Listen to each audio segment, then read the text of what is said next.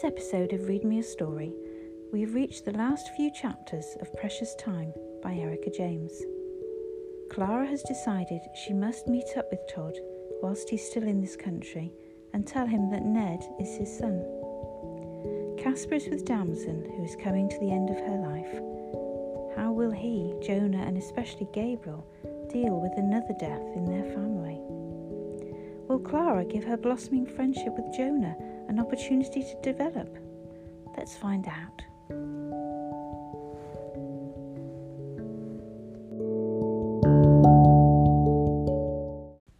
Chapter fifty-two. The mail at Rosewood Manor was delivered by van, usually at around ten o'clock, and after someone had carried it up the long drive from the postbox by the gate, it was sorted and placed in the appropriate pigeonholes in the purpose-built shelving unit in the dining room. Damson's was brought up to her by one of Roland Hall's acolytes, a frumpy earth-mother type in sandals. That morning, Casper decided he would check Damson's pigeonhole himself. It was Monday, and he had been at Rosewood Manor for over a week, and while the place and its creepy inhabitants continued to get on his nerves, had him wanting to nuke all of the brain-dead idiots, its isolated location and day-to-day routine made him focus on what was important. Being with Damson was all that mattered now.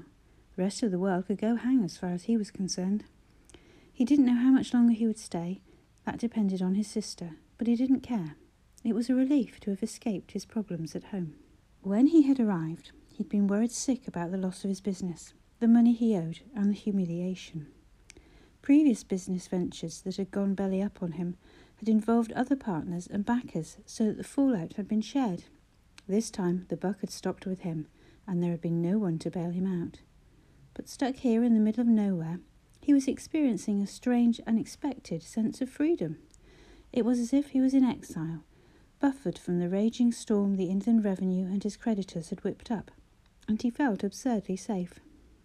It was weird, and he had told Damson about it, just as he had told her everything since his arrival. She smiled, especially when he confessed to having thrown away his mobile phone, so he could be doubly sure that no one would track him down. He had driven into the nearest town for some items of clothing to tide him over, some new shirts, underwear and socks, paid for by Damson, and on the way back he had stopped the car and hurled the phone into the air. Hearing it crack open against a dry stone wall and smash to a thousand pieces had been surprisingly satisfying. Damson had made no comment on what he had just told her, but had asked if he would do something for her. They were sitting in a secluded spot in the garden. The afternoon sun was shining down from a clear sky, but despite its warmth, Damson needed a rug over her legs. On the other side of a wall, they could hear the irritating chatter of a group of inmates who were working on the vegetable plot. They were discussing the most humane way to deal with the army of slugs that overnight had invaded their organically grown crops. "What is it?" he had asked, his heart bursting with the need to make her well again, to have her as she had once been. "I want you to accept that what we did as children, and continue to do as adults, was wrong." Her voice was faint, and he had to strain to catch her words. "We held Jonah responsible for destroying our family, for taking our mother away, and for making Dad so unhappy. But we both know the truth, have known it since the day we first blamed him." She paused, as if stocking up on air and energy. "We both held on to that anger, in the misguided hope that it would protect us from the pain. But Casper, it caused us so much more. It still is, for you, isn't it?" Covering his hand with hers, she held his gaze steadily. "We turned ourselves into victims, when really we're survivors. Remember that, Casper. And here's a little Rosewood Manor truism for you, one that will make you shudder with cynicism, but I want you to think about it. For every sixty seconds of anger you experience, you deny yourself a minute of happiness." From nowhere a smile had appeared on her face, and suddenly the real Damson was there beside him, the beautiful, bright-eyed twin sister who had comforted and empowered him and meant everything to him. There was just one letter in Damson's pigeonhole, and Casper instantly recognised the handwriting on the envelope. Climbing the stairs and ignoring the moronic greetings of passers-by, he gripped it and felt that his haven was under attack. The outside world was never far away, no matter how much he kidded himself. Damson was sitting in her wheelchair by the window when he tapped on her door and stepped inside. She was combing her cropped hair. When he had asked her why she had had it cut, she said, "It seemed frivolous in the circumstances. You don't like it, do you?" "Not much," he'd said. He found women with long hair attractive. He had never looked twice at a woman with short hair. As he looked at Damson now, he saw that she appeared weaker today. He held out the letter to her. She hesitated, then said, "You open it for me, darling." It was almost as if she had been expecting it. "You don't seem surprised. Does he write to you often?" She put the comb down on the table beside her. "No, but I was expecting this one. The pieces are all coming together, just as they should, just at the right time." He slit open the envelope. There was just one sheet of paper. The writing was uneven, the lines badly spaced, and there were crossings out in several places. Damson sank back into her chair. "Read it to me, please." "Are you sure?" She sighed heavily. "Yes, and read it nicely." He caught a hint of a smile as she said this. "Nicely does it then," he said. "Dear Damson, just lately I've been forced into thinking a lot about the past, and I'm ashamed to say it's been a painful process and made all the worse by knowing that I put you and Caspar through a hell of a time. I know you will probably regard this letter with cynicism, and I can hardly blame you for that, but please, I would very much like to see you again. Caspar too. I have written to him in the hope that the pair of you might be prepared to forgive a stupid, selfish old man who should have known better. It would mean everything to me if you would get in touch. Regards, your father." Caspar lowered the letter and looked at his sister. Her eyes were shut, her head tilted back against the chair. He was used to seeing her fall asleep without warning, but he had never seen her so still. He cleared his throat. "Damson?" She didn't answer. He bent down to her. "Damson?" He was frightened. He reached out to her. At his touch her eyelids opened, and relief, like none he had ever known, washed over him. He swallowed his fear. She took the letter from him and stared at it, tears filling her eyes. "I said the pieces were coming together, didn't I?" "I'd rather they didn't if it meant you could be well again." "It's the way forward, Caspar. If the future is going to mean anything for you, you must do as he asks." "What about you?" She held the letter to her chest. "This is enough for my future. He'll understand." Understanding only one horrible truth in all of this, that a future without Damson would be worse than any hell his father could imagine, Caspar left her sleeping peacefully. He went downstairs and sat in the garden, where yesterday he and Damson had chatted. It was another warm, sunny day, and as if he were locked in a time loop, he could hear the same people arguing the toss about the best way to deal with slugs. Jars of homemade beer was held up as the ideal solution. "Take a bloody great spade to them," he yelled at the brick wall. "Smash their stupid brainless bodies in." The voices went quiet. "For once, I'm in agreement with you." Caspar turned his head sharply and saw that Roland Hall had crept up on him. "Oh, it's you. What do you want?" Though Damson had told him repeatedly that Hall was a good, sincere man, that he had never tried to turn their friendship into anything more, or to inveigle money out of her, Caspar still didn't trust him. But then, other than Damson, who had he ever trusted? Hall sat down. "I want to talk to you about Damson," he said. "It's been your sister's intention to move into the local hospice when she felt she couldn't cope with the pain any more. I think that time is drawing near." Caspar wanted to take a spade to Hall and smash him to smithereens, to see the man's infuriating face pulped. "You want to be rid of her now, do you?" he muttered savagely. "She's become a nuisance, is that it? Frightened that the smell of death will scare the punters off?" Hall's expression was impassive. "It's what she wanted, Caspar." Exasperated, he dragged a hand over his face. "Tell me, Hall, what the hell did you do before you took up scamming deluded fools who were more concerned about the finer feelings of slugs than themselves?" "You're so bloody inscrutable. What were you? An M I five interrogator?" "Actually, I was a monk." Caspar laughed nastily. "A monk? Oh, that's a good one. But don't tell me. The celibate life proved too much of a challenge for you." I had no problem with the vow of chastity. It was the other monks I found difficult to live with. There was no escaping them and their inbuilt prejudice of right and wrong. So what's different about this place? Hall sat back, steepled his hands together in front of him, the tips of his fingers just meeting. I'm not saying it's perfect here. Community life can never be that. Put a group of people together and it's human nature for them to disagree over something or other. Here at Rosewood Manor, in our search to build a caring and sustainable lifestyle, we value autonomy and independent thinking. We try to support one another and support ourselves in any way we can, for instance by growing and selling organic food. He canted his head towards the brick wall, but even that provides a breeding ground for dispute. It means we have to try harder, to be more self-aware. And while we're striving to achieve all that, no one at Rosewood Manor is forced to be what they're not. So long as one isn't harming another person, one can be oneself here, without fear of being judged. It's why your sister has enjoyed being with us. Caspar took this as a criticism of his sister, which he couldn't countenance. Damson has never been frightened of anyone, or anything. Hall looked at him hard. That really isn't true, Caspar, and it's time you realised it. Damson was terrified of herself and what she was capable of inflicting on her mind and body. She came to us crippled by fear and regret. She'd had two abortions by the age of twenty-two, and she never forgave herself. It's haunted her for most of her life. Caspar's jaw dropped. No, that can't be true. I don't believe you. She would have told me. She never wanted you to know. She told me you idolised her and saw her as perfect. She hated knowing that she wasn't, hated knowing that she'd let you down.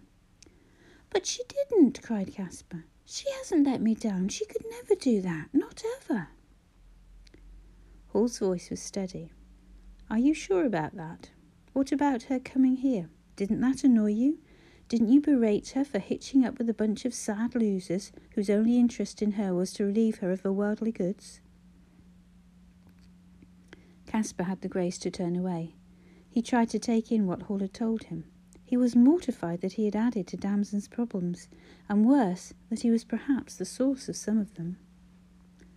When you're thinking more clearly, Hall said, you'll understand that Damson has spent most of her life searching for something to make her happy, something to take away the guilt. She's told me about the series of unsuitable men who used and abused her, and who, in her own words, she used as a mean to inflict yet more punishment on herself. Stop! I don't want to hear any more. Just be quiet, will you? Caspar pushed the heels of his hands against his eyes. It was too much to take in. Unable to speak, he got to his feet and left Hall sitting on the bench alone. He went back inside the house. He needed to be with Damson, needed to apologise to her. She was sitting in the window where he had left her no more than half an hour ago.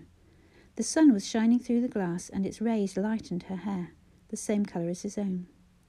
He remembered how she used to dye it during the school holidays, much to Val's and their father's horror. One summer, having already dyed it jet black, she had another go at it, and it turned a vivid orange. She didn't care. She just laughed and tied it up on top of her head with a green silk scarf and said, "How's that for a carrot head?" Nothing bothered her. It's just another experience to add to the rest, she said. But some things had bothered her, and she had not shared them with him. Why hadn't she? The truth bit into him. Because she had been selfless in her love and support for him, and, like a spoiled child, he had greedily accepted her unconditional love. By putting her on a pedestal, he had imposed restrictions on what she could do with her own life. He was allowed to change and make untold mistakes, but she wasn't. She was his sister, but he had treated her as a mother. And everyone knows a mother must be constant in a world of chaos and upheaval. He crossed the room silently. There was so much he had to say to her. More than anything, he wanted Damson to know that she would always be perfect in his eyes, no matter what. But when he knelt beside her, took their father's letter that was still on her lap, and laid it on the table, he saw that he was too late. Damson was dead. He held her in his arms and wept. Wept as he had never wept before. "Oh, Damson," he groaned, "I'm so sorry for what I did to you. I didn't realise." Jonah had spent the afternoon on tenterhooks. His G C S E history class was sitting its last paper. Once the exam was underway, he had slipped in at the back of the sports hall and had scanned through the questions, reassuring himself that there weren't any horrible surprises in store for his pupils, or him. But it had been fine. He had covered all the ground in his lessons. He went back to his classroom to share the joys of the eighteen thirty-two Reform Act with seven B, confident that so long as his students kept their cool, they would do well. When it was all over and the papers had been gathered in, he was waiting outside the sports hall to see how they had survived. He was greeted with a mixture of relief, anxiety and cautious optimism, and an element of cockiness from an unexpected quarter. "Did you get the eight main points to the Treaty of Versailles?" he asked the group. Jay's grinned at him. "No sweat, man, it was a breeze." Jonah smiled. "Attaboy. You off home now?" "Nah, I thought I'd stick around and polish up the candelabras. Of course I'm off home. Were you offering a lift?" "I wouldn't inflict that on you again, Jace. I wouldn't want to be held responsible for damaging your image." "A word of advice, sir. You want to get yourself fitted with a flash set of new wheels, or you'll never pull a decent woman." I was wondering where I was going wrong. Driving home, Jonah wondered how Clara might have responded to Jace's worldly wisdom. From what he'd learned of her lifestyle before she'd up sticks in favour of taking to the road in a camper van, she'd owned a smart car herself, and, like shoes, he'd always believed that a car gave away a lot about its owner. He could easily imagine Clara, dressed in a power suit, sitting behind the wheel of a sports car, mobile phone ringing, headlamps flashing. In contrast, his rusting Ford Escort, which would pass its next M O T by the skin of its teeth, shouted from the rooftops that his attitude to life had a more casual slant. Sure, he could splash out on a better car if he wanted. He certainly had the money. But so long as his existing one provided him with a safe, reliable drive, he didn't much care what it looked like. And anyway, he had managed to pull himself a decent woman. He was seeing Clara that evening. His father would babysit Ned, and instead of taking Clara to a restaurant, Jonah had offered to make dinner at his cottage. "Having already sampled your cooking and enjoyed it, I'll take the risk," she had said. What surprised him most about the evening ahead was not that Clara had agreed to see him, but that his father was so keen for them to enjoy themselves. Jonah had anticipated a somewhat less than enthusiastic response to his poaching Clara away from Mermaid House for the evening, but it seemed that the opposite was true. "No, no, don't you worry about me, Jonah. You go ahead and have a little fun. It's high time you did. Ned and I will have a grand old time of it." Jonah was always suspicious when things came to him too easily. Everything he had really wanted in life he had had to fight for. It was only yesterday that he had behaved like a pompous idiot with Clara over Val's diaries. Oh, he'd gone the full nine yards, but it felt like days ago. She had apologised over and over again for what she had done, and each time she said she was sorry, he felt a bigger heel. He had tried hard to make her understand why he had been so angry. It was reading them and having everything brought back so vividly, he had said, still with his arms around her. It was a shock reliving it, I guess. She had looked deep into his eyes and said, "I'm sorry, Jonah, truly I am. It wasn't a gratuitous act on my part. I was genuinely interested in you all. I wanted to understand why your father behaved as he did, and why you had such a bad relationship with him. I admit it was wrong of me to do it so sneakily, but it just sort of happened. I wish I could apologise more. I feel awful. I should never have said that bit about you and Emily. It's okay, forget it, though I ought to fess up the reason I became so angry and Joe Regular turned into Stormin' Norman. I didn't want you to think I was a spineless wimp." I'd already decided that anyone who enjoyed teaching at a school like Dick High was anything but a wimp. She'd kissed him, then added, "I've been lucky, Jonah. I've had what must seem to you a very boring, middle-of-the-road but happy upbringing, and it's made me the way I am, just as your upbringing has made you wary and guarded, not to say perceptive. It's also, I suspect, made you determined to fight for what you want, so don't go selling yourself short. In that case, dare I ask you to have dinner with me? Just the two of us? Is that a problem?"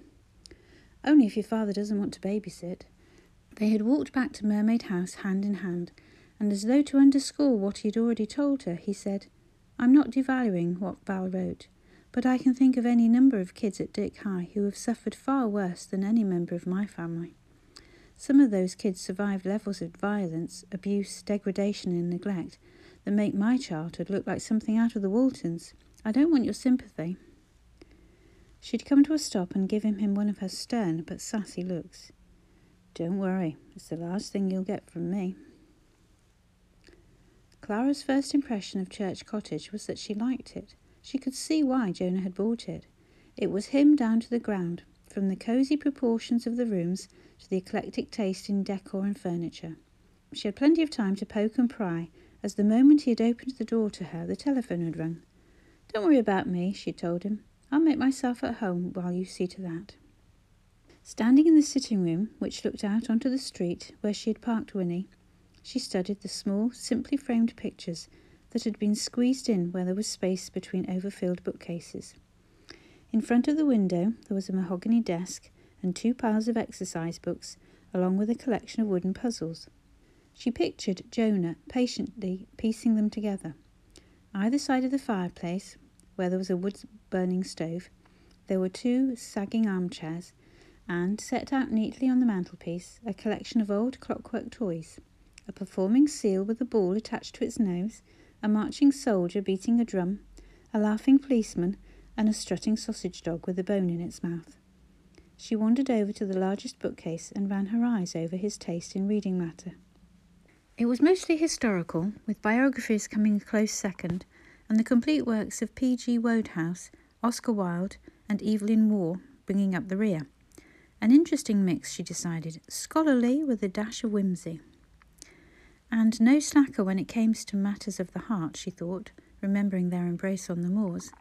Their second kiss had been just as intense as the first, but in a completely different way, slow and gentle, but sublimely erotic. It had held her firmly in a dizzy state of longing. Him too, if she wasn't mistaken. Through the open door she could hear him winding down the call. Seconds later he was back with her. "Sorry about that," he said. "A neighbour wanting me to keep an eye on their house while they're away." "Does everyone rely on you?" He raised an eyebrow. "Meaning?" "Hey, no criticism. I just get the feeling that people see you as rock steady, someone they can turn to in their hour of need." "A bit like you, then." She smiled. "Touché. First point of the evening, do you?" He smiled too. "Well, that's the pleasantries dispensed with. I thought we could eat outside, if it's warm enough for you. Come through to the kitchen and I'll pour you a drink." The kitchen smelt heavenly, and she said so. "Thai fish cakes. Wine?" He held up a bottle of white for her approval. "That's fine. Anything I can do?" He passed her a glass. "No, it's all done. I'm quite organised for a mere man, don't you think?" "Young Master Liberty, you wouldn't be casting your net in search of a compliment, would you?" "Credit me with more sense than to do that." He chinked his glass against hers. "Cheers." They ate on the small terraced area just off the kitchen. It was still light, and just above a pretty lilac tree, a cloud of gnats danced in the warm evening air. The view from where they were sitting was stunning. "This is lovely," she said. "You've created yourself a proper home here, haven't you?" He leaned back in his chair. "It's going to take something very special to make me want to leave. Casper thinks it's a hovel, but it suits me perfectly." "And what kind of house does Casper live in?" "A clinical wasteland, an airy loft apartment in Manchester, very grand and very expensive." "What about you? What's Shea Costello like?" "Oh, executively smart. Four beds, two baths, double garage. Not very imaginative, I'm afraid." He smiled. "But eminently practical, like its owner." "Eminently practical. With the demands of my job, I had to buy something that would fend for itself and leave me free to enjoy my weekends with Ned.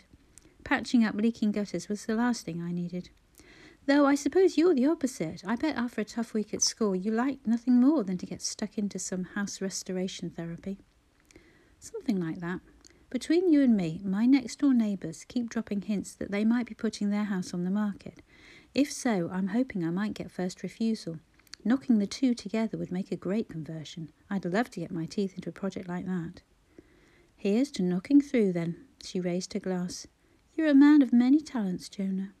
"If you say so." They continued eating in contemplative silence until the church bells struck the half hour, and Jonah said, "Clara, it's none of my business, but have you decided what you're going to do about Ned's father?" She put down her knife and fork. She had been wondering at what stage in the evening to bring up the subject that had occupied her mind for most of the day, and the decision that she had reached after speaking to Louise on the phone again. Yes, I'm going home to see him before he returns to America. When will you leave? In a couple of days. Have you told Dad? She shook her head. Not yet. I only decided this afternoon. He's going to miss you when you're gone. It works both ways. I'll miss him. She wanted to add, and I'll miss you, but her nerve failed her. Her come-hither skills were too rusty to dish out romantic one-liners. Instead, she said, and goodness knows how Ned will take it. He loves being here. Mermaid House has become a second home for him. Another silence grew between them. Finally, Jonah said, Is there any chance you'll come back? You've still got a few months before Ned starts school in the autumn, and you know you'll always be welcome. She knew what he was really asking, and she knew she had to be straight with him. Each day as it comes, Jonah. I need to keep the plans to a minimum. That's what I've learned from this trip. Nothing works out quite the way one thinks or hopes it will. Would it be pushing things to ask you to keep in touch? Just as friends, perhaps? She stretched out her hand across the table and made contact with his. I think I'd like it to be more than that, but first I need to settle things with Todd. I understand, he said, turning her hand over so that her palm faced upwards. Jonah laid his on top. Dispirited, he had the feeling that maybe this was the end between them, and not the beginning as he had hoped. He could tell from the way she spoke about this Todd character that he'd meant a lot to her. He was the father of her son, after all, and now, after more than four years of not seeing him, who knew what the outcome might be of their meeting up again? The shrill ringing of the telephone made them both jump. That's probably Dad checking up on me, making sure I'm behaving myself, and not besmirching your good name. She laughed. Tell him we're being very respectable, and that although we're making mad passionate love in full view of the neighbours, I've still got one foot on the floor. He answered the phone in the kitchen, but the smile was wiped off his face when he heard Casper's distraught voice and what he had to say.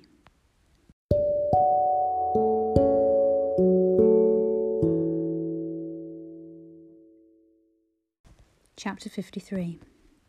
How can this be? It's against nature for a parent to outlive his children. Gabriel's voice was thick with tiredness and bewildered grief. Three women, all gone. Tell me why. Just tell me why. He thumped his fist on the table, sent an empty coffee mug flying and hung his head. While Clara picked up the shattered pieces from the floor, Jonah went to his father. It had been a long night with only a few hours of sleep for any of them. After he had received the call from his brother, he and Clara had driven straight over to Mermaid House to break the news. Gabriel had been sitting alone in the library, enjoying a glass of whisky and reading. "What's this, Miss Costello?" he joked, closing the book and putting it aside. "I didn't expect to see you back so early. Jonah's cooking frightened you off." But he must have seen from their faces that something was wrong. Once the words were out, he had looked at Jonah as if he hadn't understood. Within seconds, though, his eyes had filled and his hands had started to shake. He had tried to stand up, but his body had failed him, and he had remained slumped in his chair. Clara had made them all tea, and while she was in the kitchen, Jonah had pulled up a footstool beside his father, taken his trembling hands, and then held them firmly. Gabriel had suddenly looked old and confused. Now, at six o'clock in the morning, as Ned slept peacefully upstairs, Jonah and his father were setting out on the journey to Northumberland. Neither knew quite what to expect when they arrived. Casper had sounded a broken man on the phone, but if his grief had turned to rage, it was anyone's guess what kind of reception awaited them. Before going to bed last night, Jonah had spent the night at Mermaid House. He had made two telephone calls. One was to a colleague from school to say he wouldn't be in for the next couple of days, and the second was to get more information from Rosewood Manor about his sister's death. He spoke to a helpful man called Roland Hall, who had stressed that he would do all he could to take care of Casper. He had explained about Damson's illness and how Casper had been with their sister in the last week of her life. He had also given Jonah directions on how to find Rosewood Manor.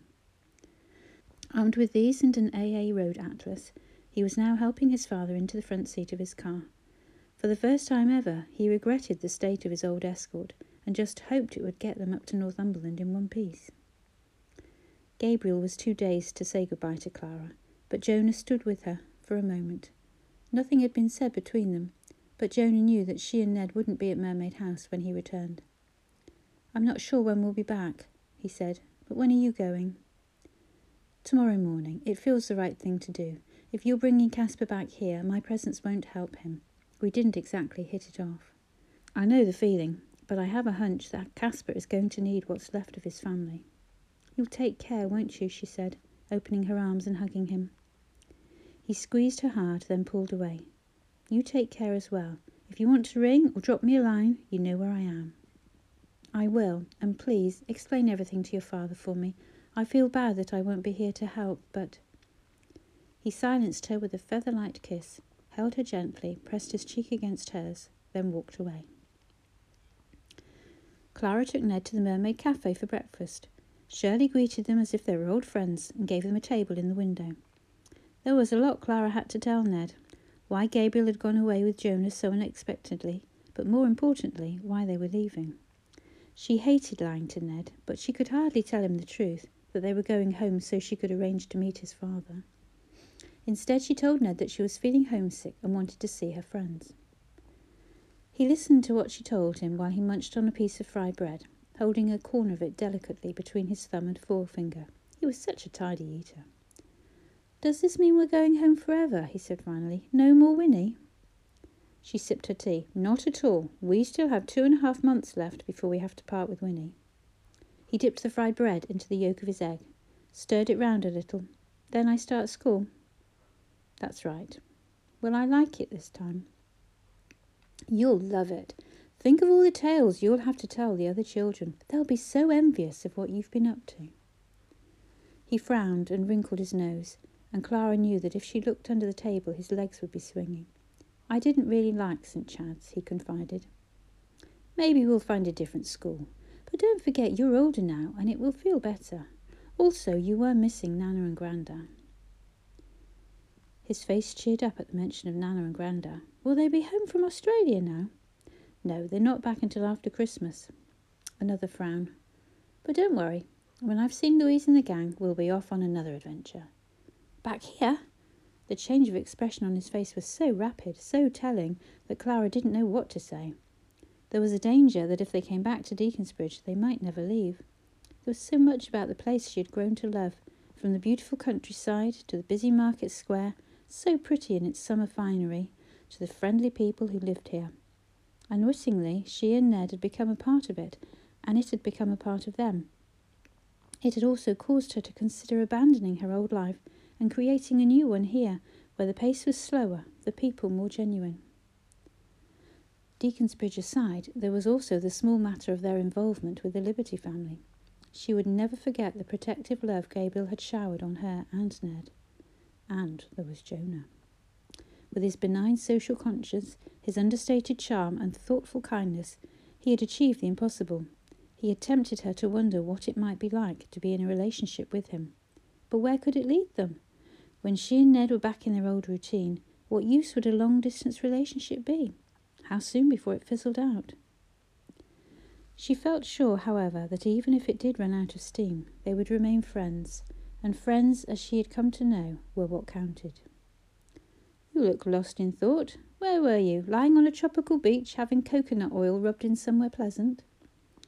Clara smiled and passed her empty plate to Shirley, who had arrived to clear their table. Not even close. "Oh well, how about a tea cake? Ned, can you manage anything else?" Kneeling up on his chair and wobbling from side to side with his bottom balanced on his heels, Ned puffed out his cheeks. "No, thank you. I'm very full." He patted his tummy. Passing him a lollipop from her apron pocket, Shirley said, "You're the politest little boy I know." Then, in a more serious tone, she said to Clara, "Have you heard about Archie's mother?" "Yes, I have. How's he getting on? They were very close, weren't they?" "Cut up something rotten, but, like he always does, he's putting a brave face on it.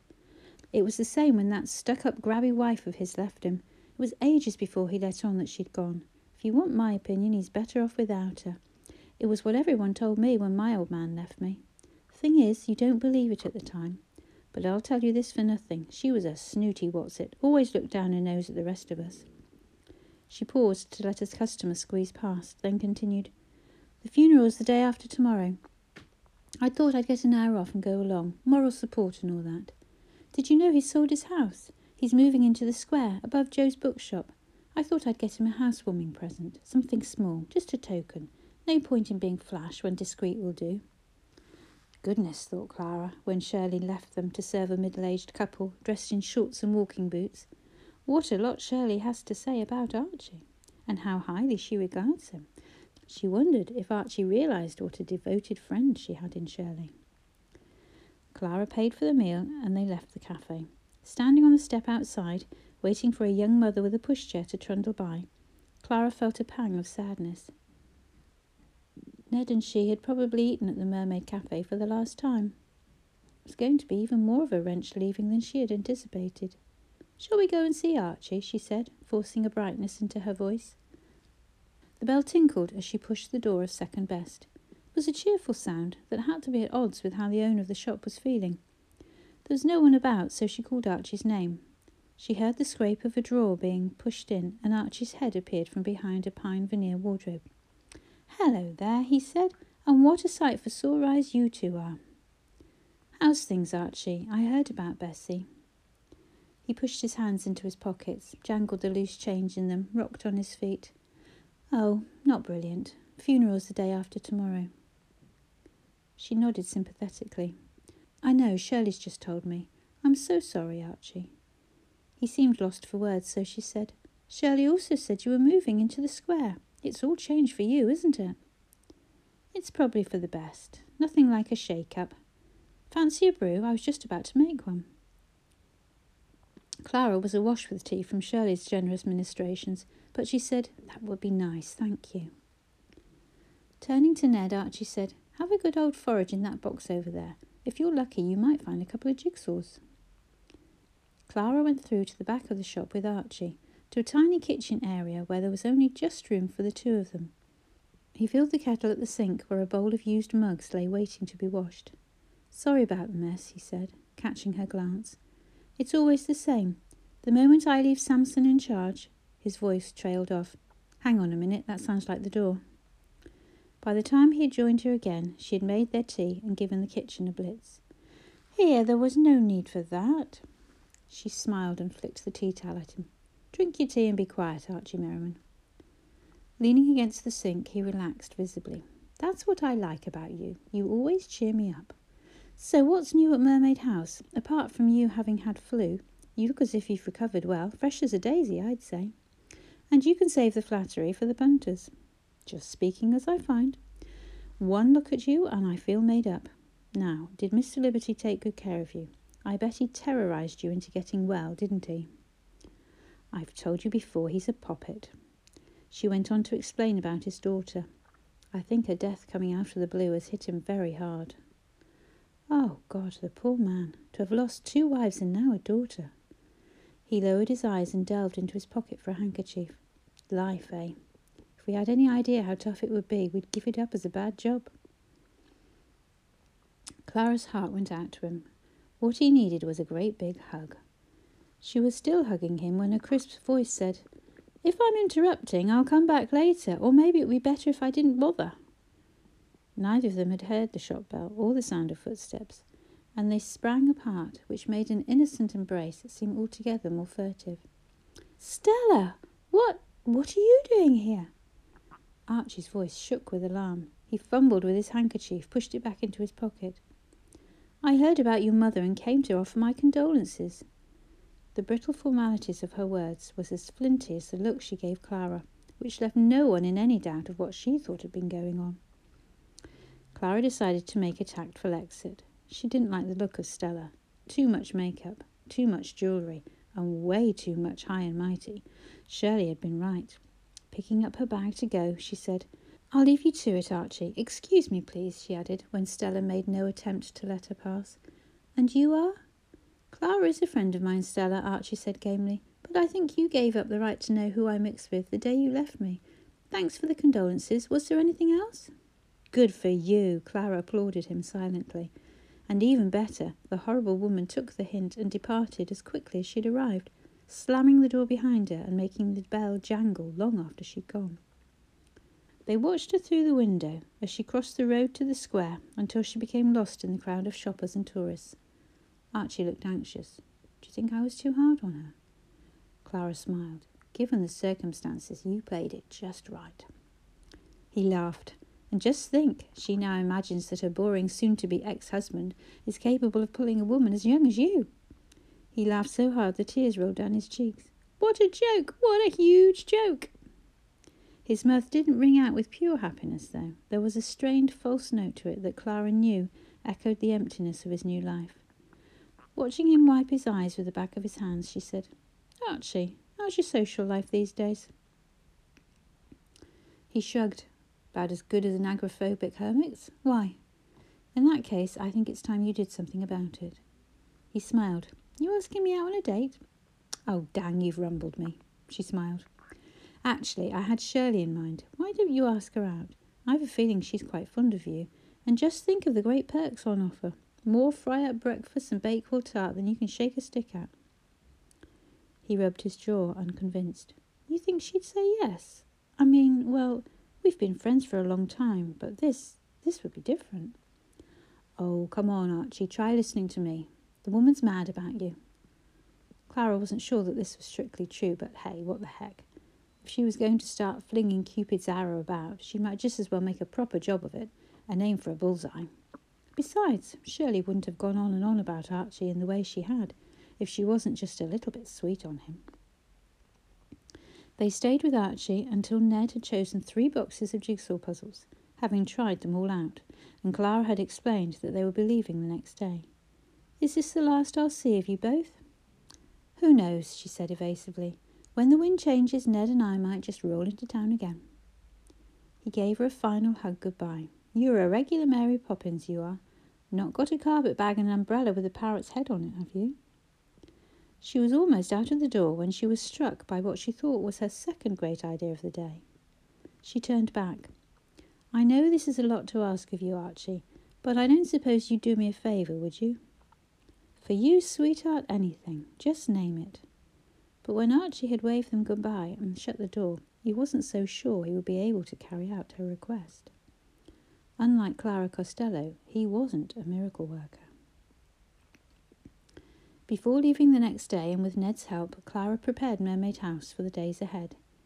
Intuition told her that Jonah would suggest that Casper stay with their father while their sister's funeral was organised. Casper had been adamant on the phone with Jonah the other night that Damson was to be buried in the churchyard in Deaconsbridge, where their mother was buried. Clara had never thought of it before, but Jonah lived next door not just to his mother's grave, but his stepmother's. It was a weird thought. She changed the sheets on the beds and, working on the assumption that Casper would be staying, made up the bed in his old room. She cleaned the bathroom and even did her best with the guest bathroom, which hadn't been used in years. The massive iron bath had more than a dozen rust spots scarring its interior, and a dripping tap had left an ugly stain. She put some flowers from the garden on the table in the kitchen and left a note for Gabriel saying that she'd been to the supermarket and had stocked up on easy-cook meals for them. She also promised that she would be in touch soon. Lastly, she added a postscript. This is obviously a time for you and your family to be alone, but I want you to know that I'll be thinking of you often. All my love, Clara. She wrote a separate note for Jonah, put it into an envelope and stuck it down.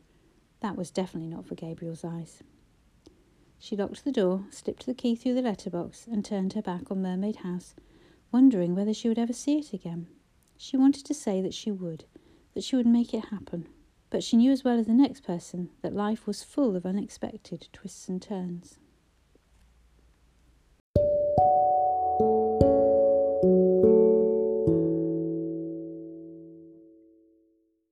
Chapter fifty-four. The silence in the car lay over the three of them like a shroud. On the back seat his father slept, and in the front, next to Jonah, Casper was sitting with his head resting against the window. His eyes were closed, but Jonah knew he wasn't asleep. Never before had Jonah seen such a change in a person.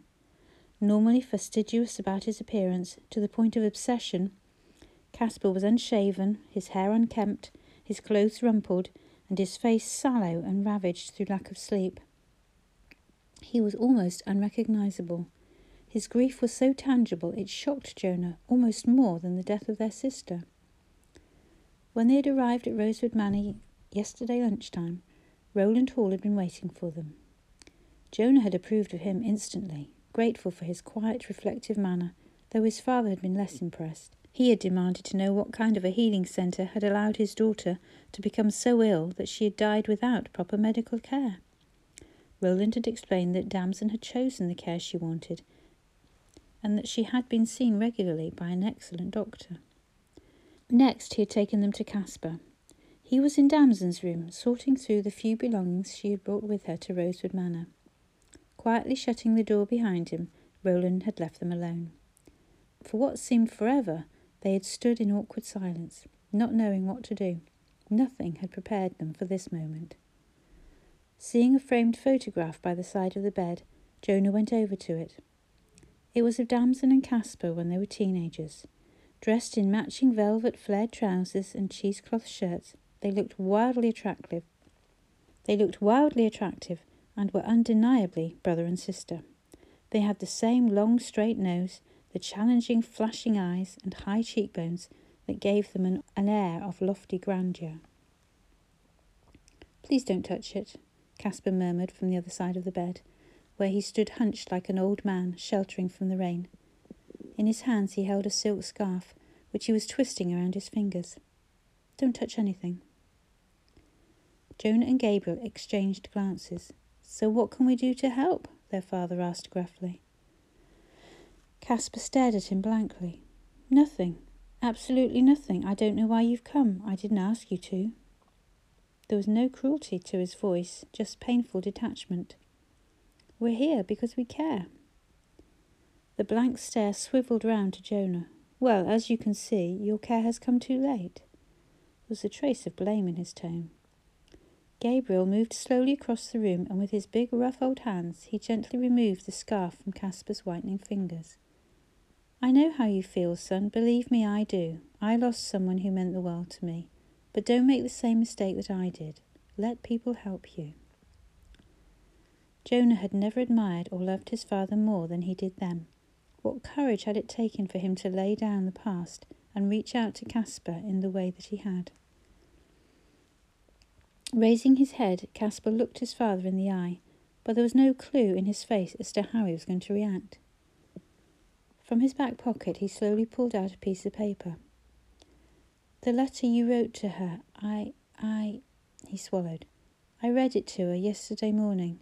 She said it came just at the right time." Gabriel closed his eyes. "Too late," he groaned. "Too bloody late. I should have done it years ago." His body sagged. Worried, Jonah shot across the room and with Casper's help manoeuvred him into the nearest chair. Gabriel sobbed openly. "My poor girl," he wailed. "What have I done?" "What have we all done?" murmured Casper, the colour gone from his face. There had been a lot to organise, and with Casper and Gabriel in no fit state to do it, Jonah had dealt with everything. Damson's body had already been taken to a chapel of rest by a local firm of undertakers, who were delivering it to Deaconsbridge for the funeral later that week. There was endless paperwork and phone calls to get through, but with Roland Hall's help, Jonah got it all done. Roland wanted to attend the funeral, so he offered to drive Casper's car down to Deaconsbridge and catch the train home afterwards. "It might be better if we did a swap," Jonah said, thinking of his brother's reaction to anyone else driving his expensive car. "Casper might prefer to have his own car when he gets home, which means, I'm afraid, you'll have my old wreck to cope with. Whatever you think best." Jonah and Roland had stayed up late, talking long into the night. Jonah was glad of the opportunity to talk to someone who seemed to have understood his sister better than anyone. "Does everyone here get such special treatment?" he had asked, conscious that his questions sounded disagreeably loaded. But Roland took it in his stride. "Damson was special to me." "You loved her?" "Not in the physical sense, if that's what you mean. I didn't exploit her like so many had before. She needed someone to love her for what she was, battle scars and all. We were friends, close spiritual friends." He looked away, stared into the distance, lost in his own thoughts. Jonah realised that this man, who had taken Damson under his wing and given her unconditional love, which she had had from no one else, was grieving privately for her. They arrived home to find Mermaid House empty, just as Jonah had known it would be. But there were still some comforting signs of Clara's presence, from the freshly made-up beds to the flowers on the kitchen table and the two letters she had left for them. Jonah had told his father in the car on the way up to Northumberland that Clara and Ned would be gone when they returned. He had explained the reasons why, and Gabriel had said, "She once told me that we all scourge ourselves from time to time with a bit of soul-searching. Obviously she knew what she was talking about. I hope the boy's father behaves decently." It was strange being home. Strange because though it felt familiar and welcoming, it no longer felt like home. Which was an absurd reaction, Clara decided. They hadn't been away for that long. But it was great to see Louise and the gang again. When she had phoned Louise to ask if she and Ned could stay with her and David, she had been met with, "Oh, so you're bored with being cooped up in a camper van, are you? No danger of me being proved right, is there?" Rule number one for us travelling folk, we grab the chance of free facilities whenever and however we can. "You're nothing but a freeloading parasite," Louise had laughed. They had arrived at David and Louise's last night after a long, tedious journey. Guy and Moira were there too, and they'd stayed up late with several bottles of wine and a Chinese takeaway. Ned had fallen asleep on the sofa, and David had carried him upstairs and put him to bed. "Just like old times," he said, coming down shortly afterwards. "Except that he's grown and he's heavier. I'll have to get down to the gym and build up my muscles if he's going to keep growing at the same rate." It was now Thursday morning, and Louise had managed to get the day off work so that she could indulge in a marathon gossiping session with Clara. She had devised a simple but guaranteed way to keep Ned amused. He had been denied access to a television since March, so he was putty in her hands when she switched on David's latest toy, an enormous widescreen telly. Sitting cross-legged on the floor with a tube of Pringles and a pile of videos, he was hypnotised. "I don't approve of you brainwashing my son," said Clara, when they retreated to the kitchen, and Louise put a large cafetiere of coffee on the table, with two mugs and a jug of milk. "Now don't come over the perfect goody two-shoes mother with me," said Louise. "Let me have you all to myself just this once. And as I said last night, and I'll say it again, you look fantastic. Better than I've seen you in years. You're glowing with so much good health I almost hate you. I love the hair too. Makes you look years younger." "You should have seen me two weeks ago when I had flu. I looked like death on legs." Louise smiled. "So bring on the lovely Jonah who took such great care of you. Give me a proper rundown on him. I told you everything last night." "No, you didn't. That's what you were prepared to tell us as a group. Now that it's just the two of us, I want the important bits you've held back." Clara reached for the cafetiere, pushed the plunger down, then poured their coffee. "Honestly, there really isn't much more to tell." "But you think you could go the distance with him?" "I think I could, but I'm not sure that it's worth the trouble of trying. My life is here and his is there. Why invest valuable time and effort, not to say emotion, in something that has no future?" Louise added milk to her coffee and stirred it. "You don't know that. Not for sure. You wouldn't be hedging your bets by any chance, would you?" "Meaning?" "Meaning Mister Todd Mason Angel. Don't forget I've met him. He's knockout smart and extremely easy on the eye. Just your kind of man, I'd say." Clara frowned. She straightened the mats on the table, squared them precisely. "I admit he was my kind of man," she said thoughtfully, "which is why I fell in love with him in the first place. But I certainly haven't come back here to meet him under the delusion that we'll magically pick up where we left off. I'm not that stupid." "But how would you react if he suggested you did do exactly that?" She was saved from answering the question by the telephone. It was David calling to say that the first part of Clara's plan had been put into place. Todd had accepted an invitation to meet for a drink after work, except it wouldn't be a drink with Guy and David, as he thought. Ned didn't bat an eyelid when Clara said she had to go out for a while that evening. He was much too busy to worry about where she was going or what she was doing. He was showing Louise his scrapbook, and he was telling her all about Mister Liberty and the amazing house he lived in, about the tower, the secret passageway in the library, and the badgers down in the copse. Clara kissed the top of his head, gave her friend a grateful smile, and slipped away. Louise had kindly loaned her the use of her B M W, and with the soft top down she drove to the Kingfisher Arms, where Todd was expecting to meet Guy and David. It was a lovely summer's evening, and the car park at the front of the pub was almost full. Though it was midweek, it seemed that everyone had decided to come out and enjoy the warm weather. David had told her that Todd was driving a hired, bronze-coloured Lexus. She saw it straight away and her heart began to pound. Inside the pub, she scanned the bar but drew a blank. She ordered a glass of fizzy water and took it out to the garden, where she flipped down her sunglasses and surveyed the tables of drinkers. She eliminated them one by one. Then she saw him. He was sideways onto her, dressed in his work clothes, a lightweight suit and pale blue shirt. He had loosened his tie, undone the button of his collar, and there was no denying that he stood out from the crowd. He had that indefinable quality that made it obvious he was from across the Atlantic. Part of it was the confidence in his bearing, the head held high, the neatly cut hair, the firm jaw. He looked well and just as handsome, just as she'd remembered him. The only thing different about him was the glasses. They enhanced rather than detracted from his features. She began the long walk across the garden, shaking so much that she was spilling her drink. She tried to steady her hand as well as her nerve. She was almost upon him when he turned. For a moment he looked as if he'd seen a ghost. His mouth dropped open and he simply stared. Then disbelief propelled him to his feet. Clara? She raised her sunglasses as though it might convince him it really was her, that she was no ghost. "Hello, Todd. Mind if I join you?"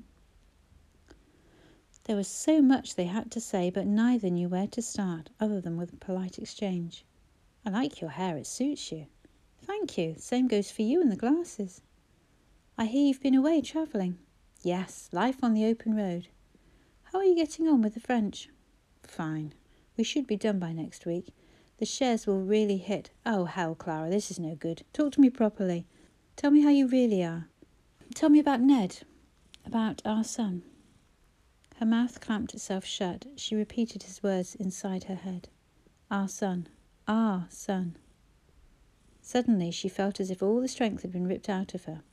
If she hadn't been sitting down, she would have fallen to the ground. All this time Ned had been her son. Now, just like that, he was to be shared. To her horror she began to cry, but didn't know why.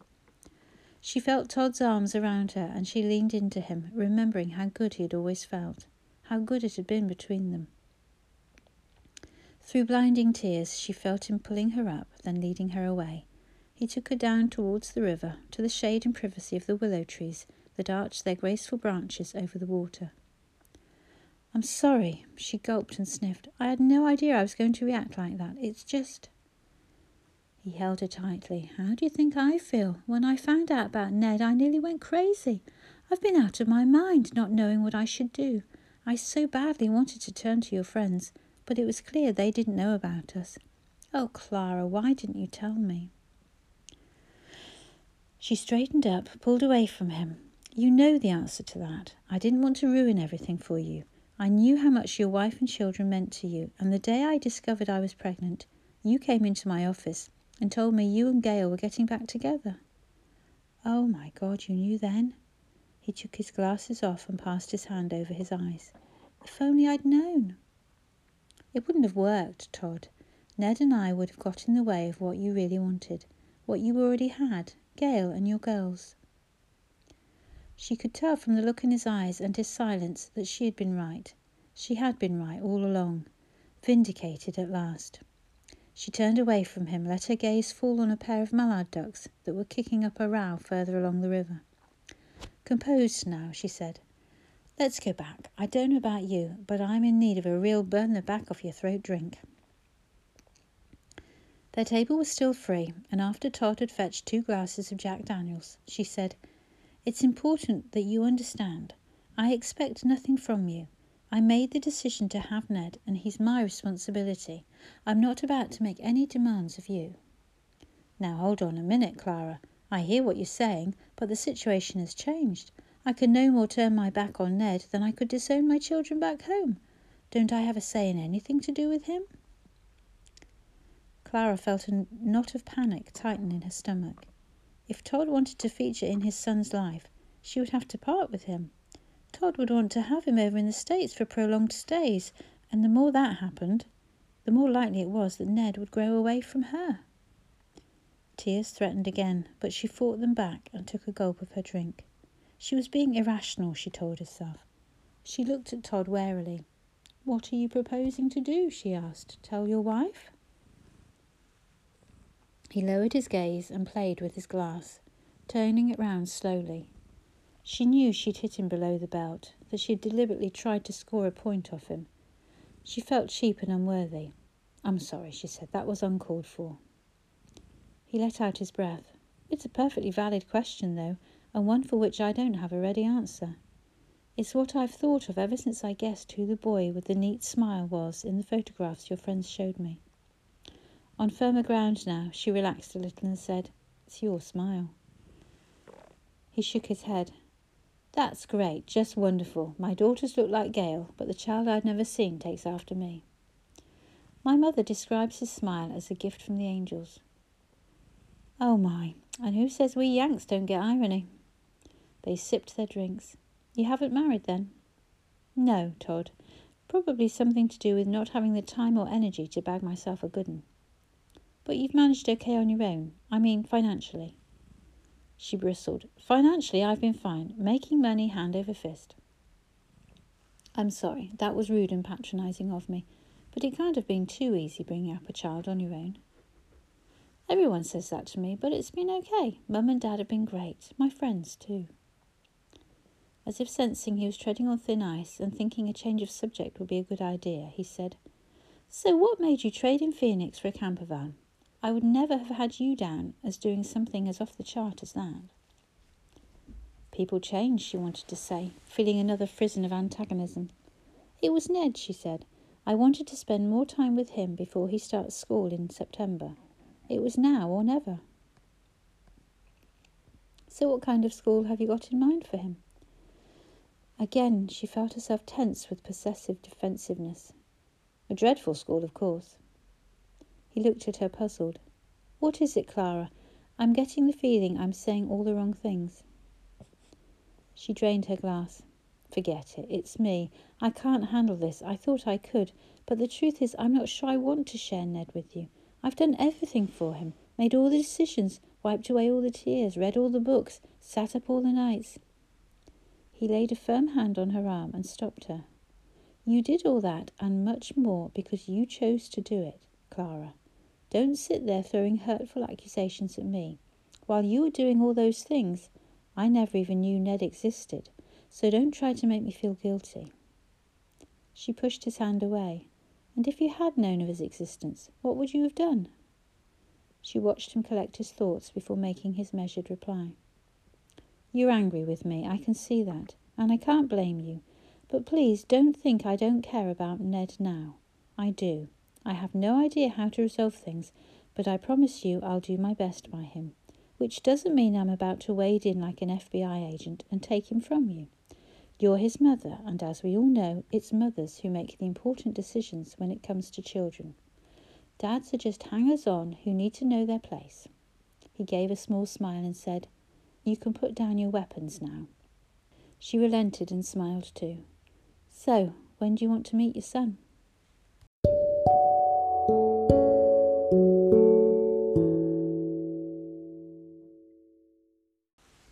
Chapter fifty-five.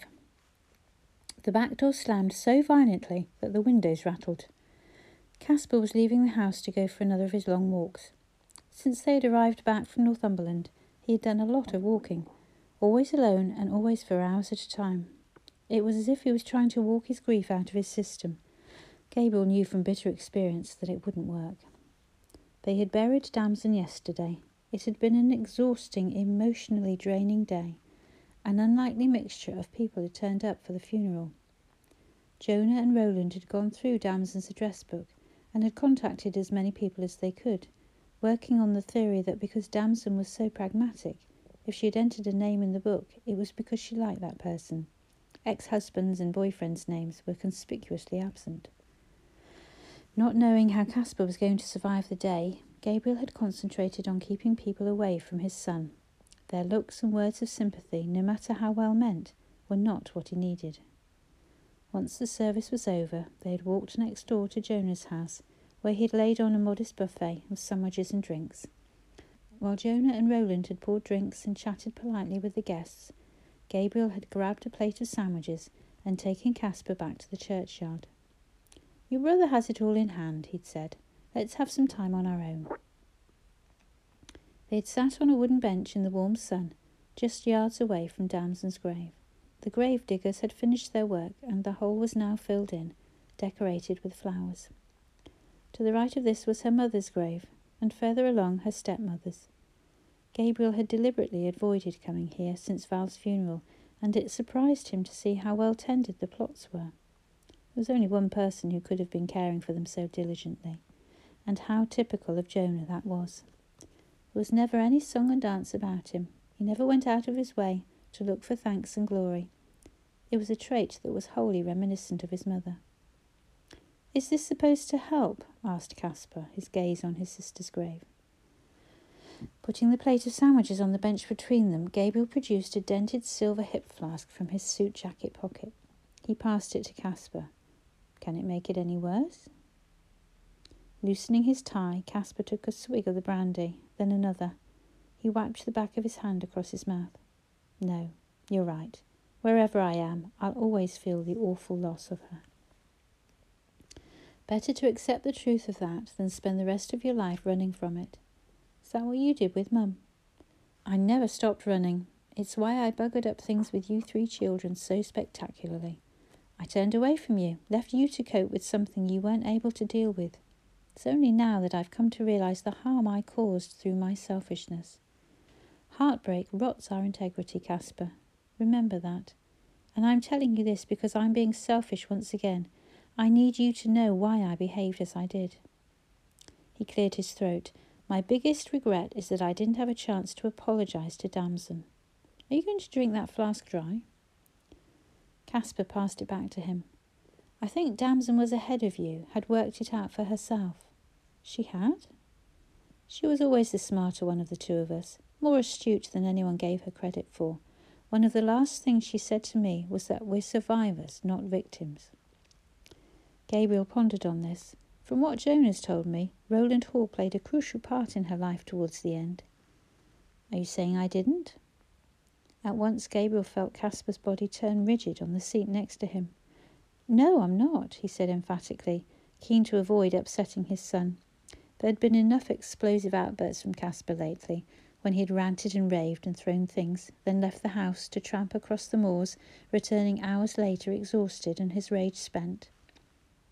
It was just what Gabriel had done when Anastasia had died.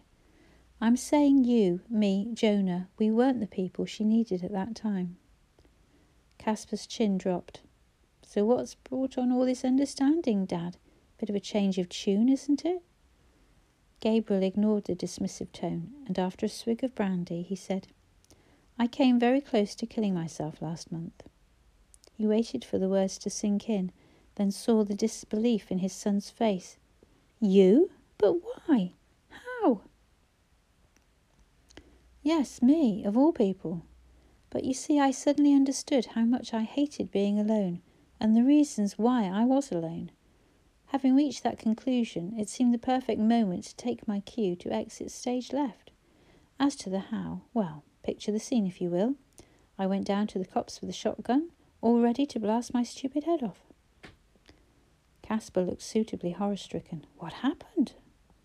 "You mean what went wrong? I didn't have it in me when push came to shove. Oh, I meant to do it, I really did.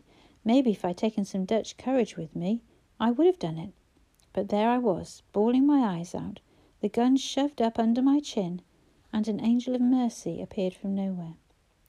He watched Caspar's expression change to one of time to humour the old boy. "She was an angel of sorts," he went on, "although she doesn't have wings." He smiled. It was Miss Costello.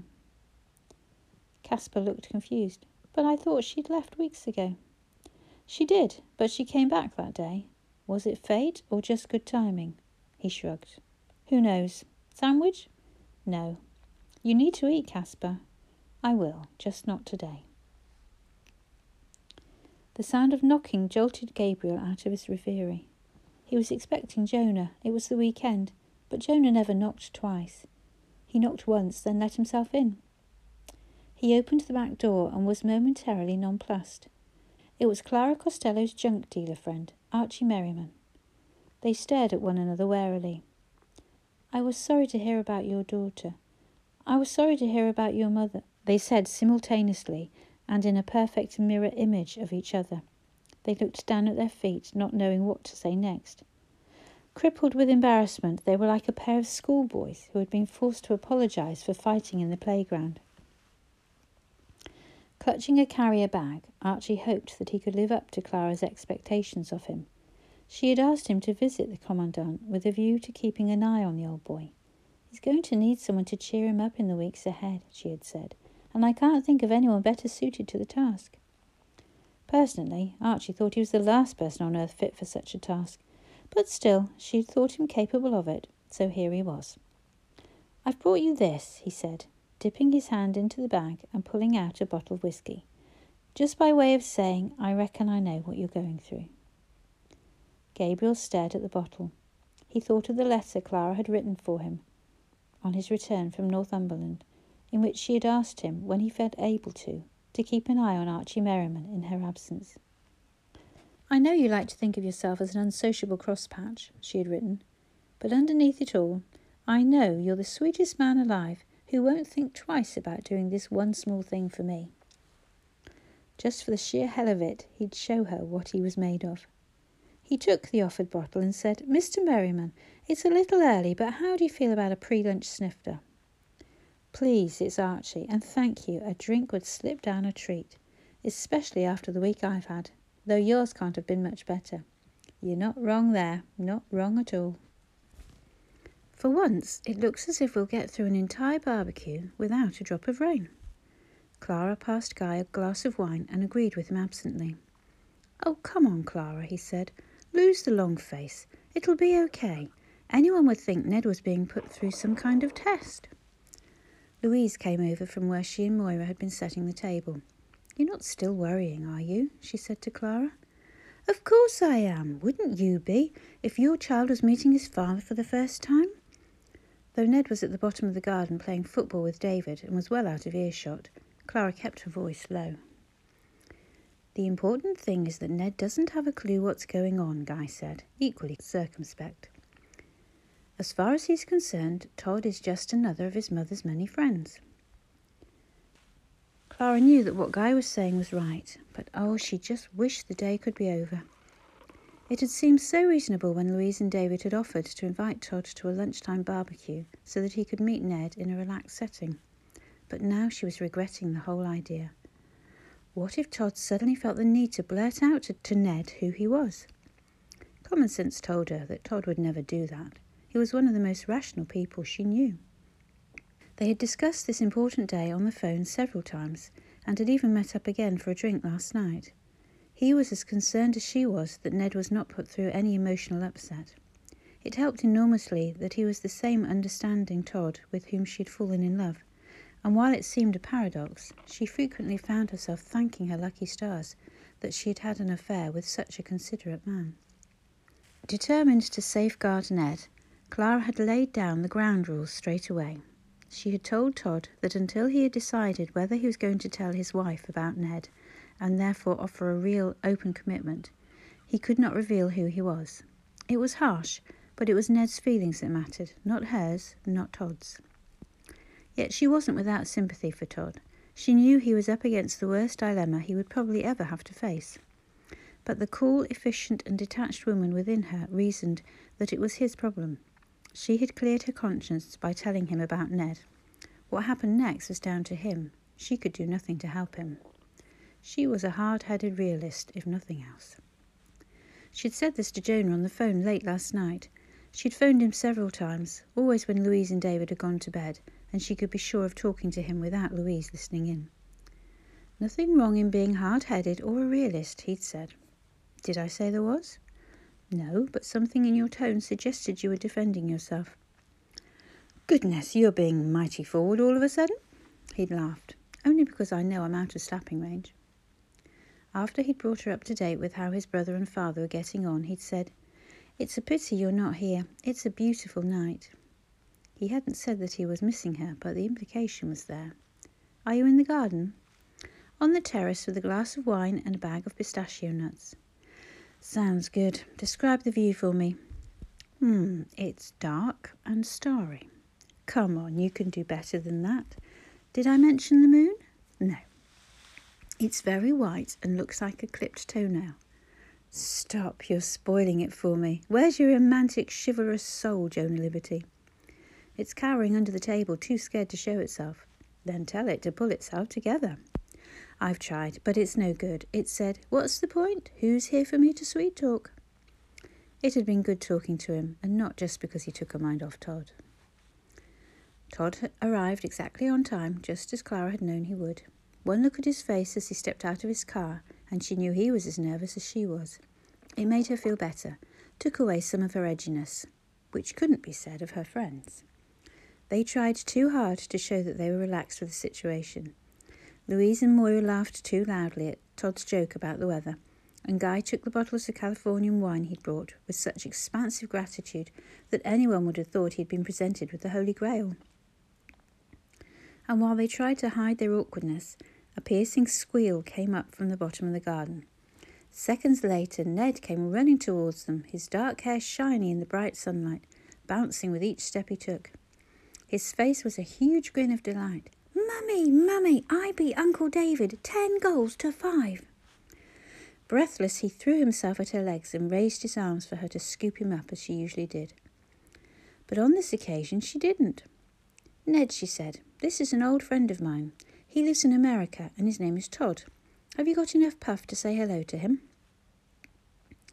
Ned looked up at him and smiled confidently. "Hello, Mister Todd. Do you like playing football?"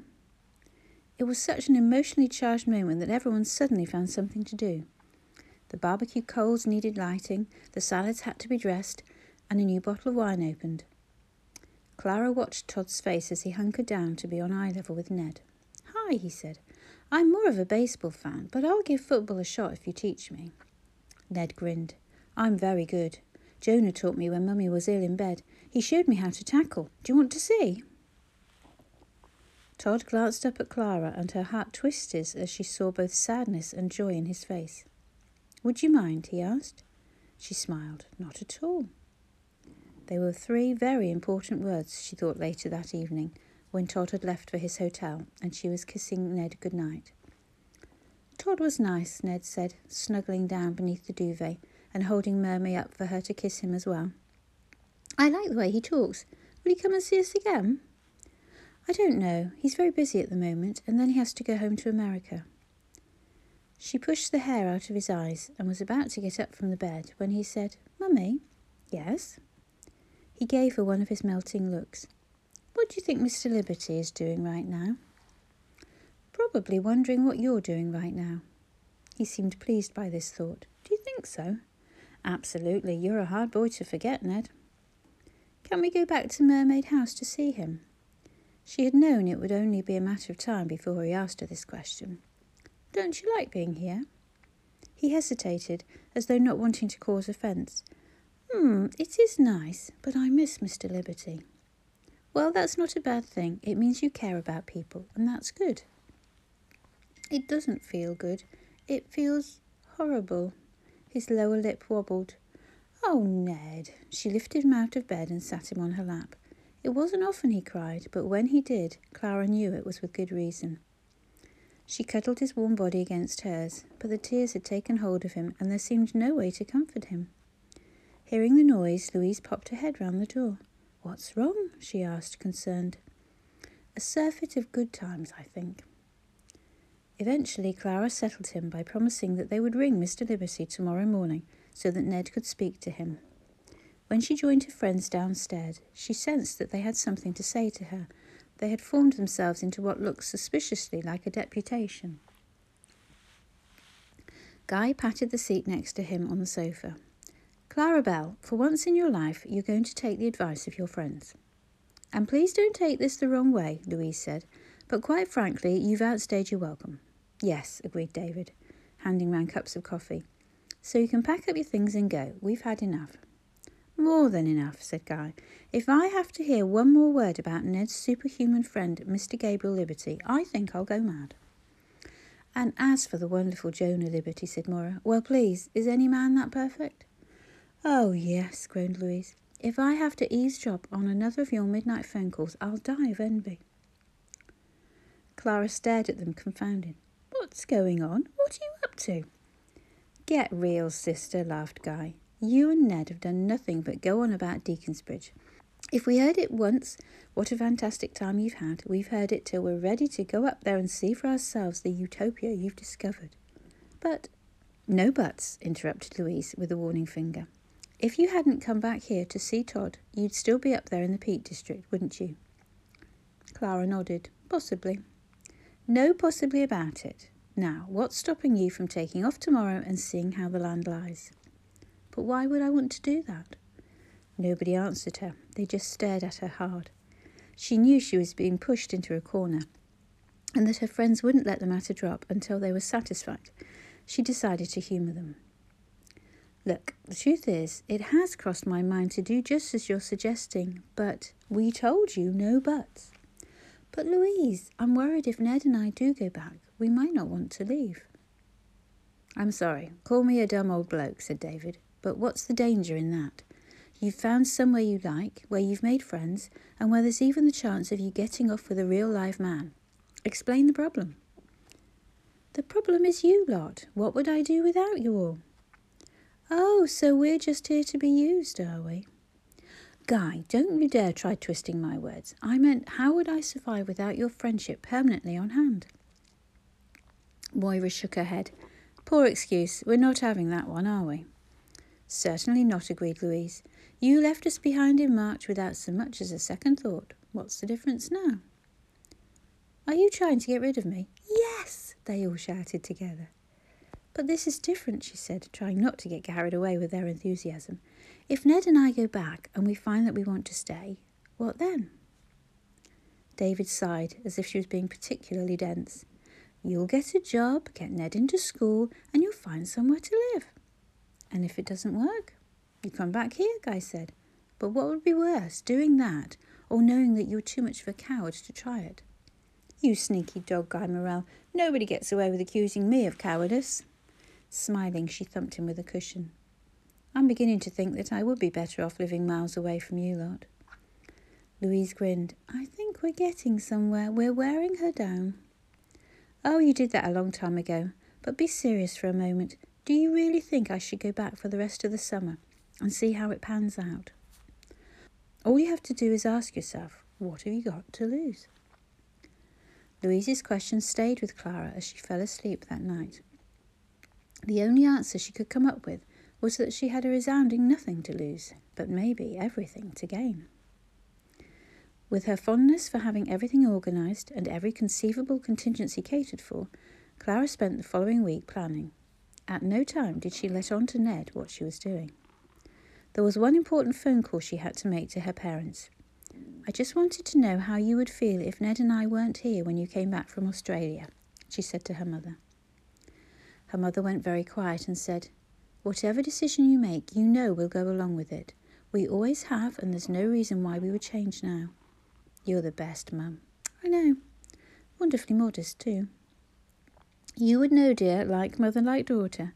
Now, explain what you're up to, but quickly, this call must be costing you a small fortune. After Clara had outlined her plans, her mother wished her luck and asked if Ned was around for her to speak to. I'll go and get him, but don't mention anything I've just told you. I want it to be a surprise for him. The night before she planned to drive north with Ned, she met up with Todd one last time. His work was almost finished at Phoenix, and he was due to fly home in two days. They sat in the garden of the Kingfisher Arms once more, but Clara didn't press him for details about the future. She had no right to do that. I want to thank you for being so understanding, he said, and for letting me see Ned. A lot of women wouldn't have acted as generously as you have. I'm more grateful than I can say. But I have so much more to be grateful for, she said. I have Ned. He means the world to me. I know he does. And I can also see how much you mean to him. He's a wonderful boy. You've done a fine job of raising him. I'm just envious and shamefaced I haven't been there for you both when I should have been. There was an awkward moment when he brought up the question of financial support. I'd feel a whole lot better if you'd take this, Clara.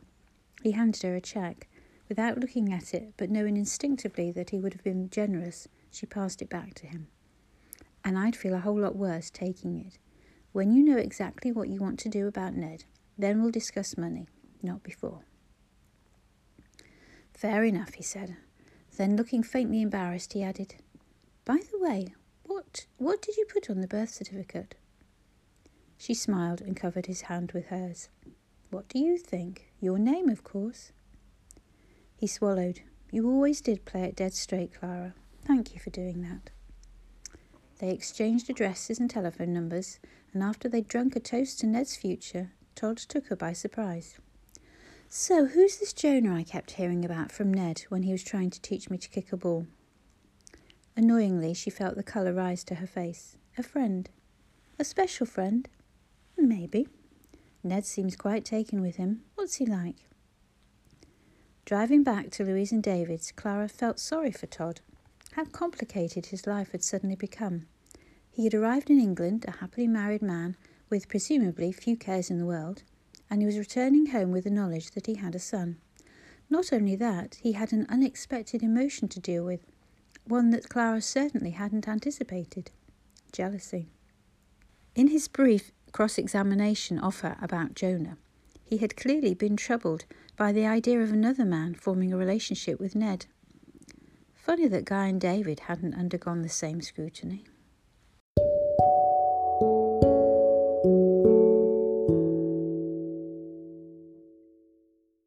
Chapter fifty-six. For the last day or so, the weather had alternated between blustery showers and intermittent sunshine, but now it had settled again and the sky was blue, save for clouds of fluffy whiteness that bubbled up, then drifted away on the light wind that blew in from the west. Standing in front of the mirror, Gabriel straightened his tie and admired his new blazer. He pushed his shoulders back, turned to the right, then to the left, and decided it wasn't a bad fit. He was glad now that he'd asked Casper to take him shopping for some new clothes, and even more so that he had taken his son's advice and chosen the single-breasted rather than the double. Next he turned his attention to his hair. Again, Casper had intervened and pushed him to have it cut dramatically shorter than he wanted. Grudgingly, Gabriel admitted that it was a great improvement. It made him look younger, distinguished, with a dash of jauntiness, he liked to think. He tilted his chin up, raised an eyebrow like Roger Moore did in all those old Bond movies, and mentally declared himself a handsome devil. Chuckling, he turned his back on the mirror and left his room. Enough of the preening. Time was of the essence. He still had lots to do. Ned and Clara would soon be here. He paused on the landing outside Val's old room, then went in. With Archie's help, he had spruced it up for Clara. When he'd mentioned to Archie that he wanted to have it redecorated, he'd said, "I know just the chaps you need." Turned out that Shirley from the Mermaid Cafe had a son who, with a friend, had started up his own painting and decorating business and was looking for work. "You'd better be cheap," he'd said to them when they arrived on their motorbikes, to give him an estimate. "Just because I live in a large house, don't imagine my wallet is a bottomless pit." The following day they'd shown up in a wreck of a van with a ladder strapped to the roof. Dressed in overalls, they plugged in a large radio that belted out something that could never be described as music and got down to work, stripping off the old flowery wallpaper that had been there for more than twenty years and replacing it with a cheerful yellow paper that brightened the room. Shirley's son, Robbie, had explained to him that there was a range of bed linen to match the paper and border they'd used, so he'd instructed them to get that too. "Might as well go the whole hog," he'd said, handing over more money. They had transformed Jonah's old room too, giving it a fresh new look that they swore blind would appeal to a small boy. They'd worked quickly and tidily, and Gabriel was so pleased with the re- results that he thought he might get them to have a go at some of the other rooms, his own perhaps. Shirley had been a great help too. Funny that, he'd only ever talked to her in the cafe when he was ordering his lunch, but she'd been ready to lend a hand when he had mentioned the party he wanted to give. "You'll be needing food then," she'd said. "Want any help with that?" "I don't want anything fancy." "You mean you don't want anything expensive, you old skinflint?" She and Archie were somewhere downstairs. It was only a small party he was throwing, but he didn't know how he would have organised everything if they hadn't offered to help. He supposed Archie still needed to be busy. He'd had a tough old time of it recently, what with his wife leaving him and his mother dying. And Gabriel was looking forward to telling Clara that he'd more than risen to her challenge of keeping an eye on him. under the guise of clearing out yet more junk from the house. He'd seen quite a lot of Archie, had found him an agreeable man, and he was pleased, if not a little amused, that he and Shirley were getting on so well. He knew from first-hand experience that it wasn't good to be on one's own too much. Having people around made things bearable. And that was what he had wished for that day at the Mermaid Cavern. He had tossed his coin into the pool and wished that he would have the pleasure of seeing Ned and his mother again, because when they were around, life was infinitely better. Downstairs he found the kitchen empty. An appetising smell was coming from the oven, but apart from that there was no sign of any activity. Like Clara, Shirley was a tidy worker, and she put everything away after she'd finished with it. She'd been coming to Mermaid House for just over a week now to keep the place in order, and the arrangement was working well. She still had her part-time job at the cafe in town, but as she had said to him after Archie had come up with the idea, we'll give each other a trial run for a month, and this is what I'll do for you. For six pounds an hour, I'll keep your home sweet if you promise to keep your temper sweet. How does that sound? It sounds to me as if we ought to spit and shake on it before either of us changes our mind. So far, she'd been as good as her word. The rooms that mattered were as neat as a pin. He had no complaints at all. The only gripe he had was that Doctor Singh wasn't around to see how smoothly he now had his life ticking over. He'd heard through Shirley that he had moved up to Blackburn, or was it Bury? Any, anyway, wherever he had beggared off to, doubtless he was poking his nose into some other poor devil's affairs. Though, of course, despite his annoying interference, Gabriel was aware that if Doctor Singh hadn't been such a nuisance, he might never have formed the friendship he now had with Ned and Clara, or be reconciled with Jonah and Caspar. He still had a way to go with Caspar. His eldest son had yet to recover from the shock of Damson's death. He was currently dividing his time between Manchester and Mermaid House, and though it was hard work having Caspar around, Gabriel didn't want him to be on his own. The more time they spent together, the more alike Gabriel realised they were. Neither suffered fools gladly. Both were as stubborn as hell, and they each possessed a temper that could scorch asbestos. And while Caspar's dandified arrogance and assumption that the world revolved around him would always infuriate him, Gabriel could, nonetheless, appreciate and admire his sharpness of mind. If only he would apply it to something more constructive than he had until now. In the meantime, Gabriel took it as an encouraging sign that Caspar had agreed to join the party today. He had expected his son to turn down the invitation, denouncing it as in poor taste. Instead, he had said he would try to put in a brief appearance. Jonah was the only person who didn't know what was going on. He didn't even know that Clara would be here this afternoon. He had been deliberately misled into believing that she was arriving tomorrow. Revelling in all this skullduggery, Gabriel had phoned Jonah and told him to get here when school was finished because there was something important they needed to discuss.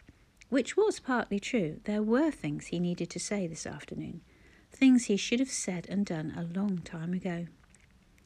It was reading Val's diaries that had clinched it for him. Jonah had given the notebooks to him last week, saying Clara had found them when she had been sorting out Val's room. Seeing the anxiety in Jonah's face, Gabriel had guessed that he wouldn't be the first person to see the journals. They had made for difficult reading, and it saddened him to know that Val had felt such an outsider at Mermaid House. What moved him most, though, was her determination to try to understand a family that had, in her words, had its heart ripped out of it. More graphically, she had written, "I've been brought in as a plaster for this family, but what they really need is a tourniquet to staunch the flow of their misery. I doubt they'll ever know peace of mind, because perversely they don't seem to want it." After he had finished arranging the flowers on Damson's grave, Caspar straightened up. He flicked at a hoverfly that had landed on his sleeve, and then stood still, his head bowed, his eyes closed. Anyone seeing him would have thought he was praying, but he wasn't. He was remembering Damson as a young girl, vital and beautiful, sharp and funny, willful and passionate, and dangerous to be with at times. "I'm just like my namesake," she would say to anyone meeting her for the first time, and commenting on the uniqueness of her Christian name. "I have a dark and bittersweet soul." That darkness of the soul of which she had spoken frequently as a teenager had frightened him. She talked endlessly about death and what it might feel like when you knew the time was near. Around the time of their twentieth birthday, she had taken to disappearing for weeks at a time. He hadn't liked her doing that, had hated not knowing where she was, who she was with, or what she was up to. Selfishly, he had felt excluded. But when she surfaced again, she was the same old damsel, ready to party and stir up some fun. In view of what Hall had told him at Rosewood Manor, it was possible that these absences had been connected with the abortions.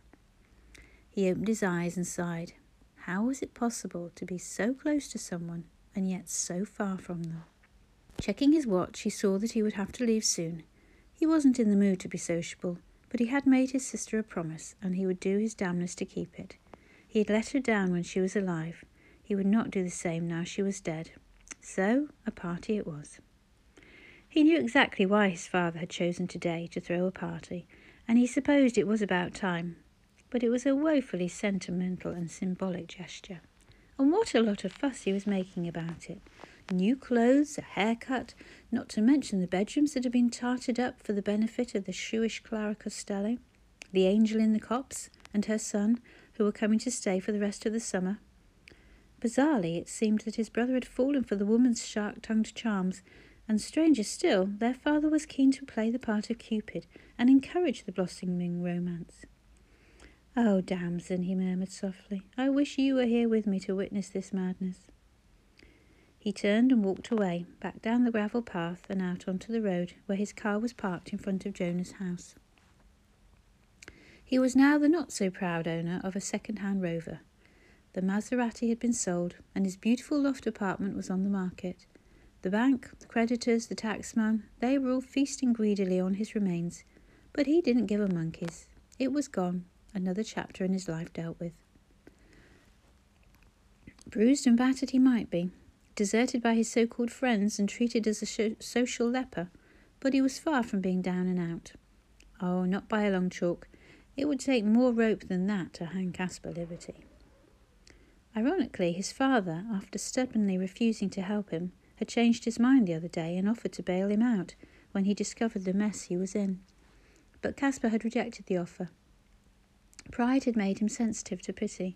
Besides, Damson had left him her pretty little house in Bath, with a sizable amount of money, which she had made from shrewd investments from her two divorce settlements. He planned to move down there and start afresh. A new beginning was what he needed, and, thanks to his sister, he had been given the opportunity to do just that.